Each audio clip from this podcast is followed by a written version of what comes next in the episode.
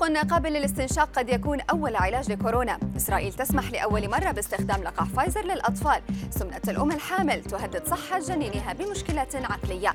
أبرز أخبار الساعات الأربع والعشرين الماضية في دقيقتين على العربية بودكاست.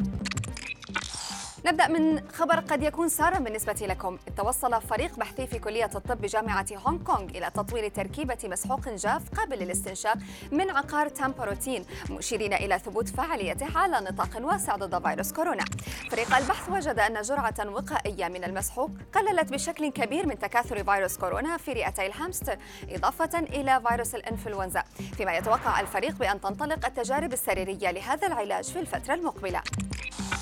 سمحت إسرائيل لأول مرة باستخدام لقاح فايزر للأطفال الذين تتراوح أعمارهم بين 5 إلى 11 عاما في ظل ارتفاع حالات الإصابة بمتحور دلتا شديد العدوى. صحيفة وول جورنال نقلت عن مسؤولين إسرائيليين قولهم إنه يجب إعطاء الأطفال الصغار التطعيم إذا كان لديهم احتمال كبير للإصابة بمرض خطير أو الوفاة من كورونا بسبب حالات كامنة مثل السمنة الشديدة أو مرض الرئة المزمن أو ضعف المناعة أو قصور القلب.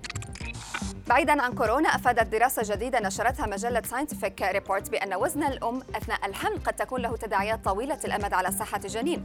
الباحثون حللوا بيانات 68 ألف أم مولودها في مستشفى في بريطانيا بين عامي 1950 و 1999 وجدوا أن السمنة الشديدة لدى الحوامل تزيد من خطر إصابة الجنين بمشاكل صحية عقلية طويلة الأمد بنسبة 60%. وفي خبرنا الأخير أفاد موقع وول سكاي المعني بالشؤون الصحية بأن تناول الكمون فعال للغاية في التخلص من الوزن الزائد. الموقع قال إن تناول الكمون يساعد على حرق السعرات الحرارية بسرعة من خلال زيادة معدل التمثيل الغذائي والهضم مشيرا إلى أن المواظبة على شربه أو تناوله قد تخفي دهون البطن أو الكرش خلال ثلاثة أسابيع.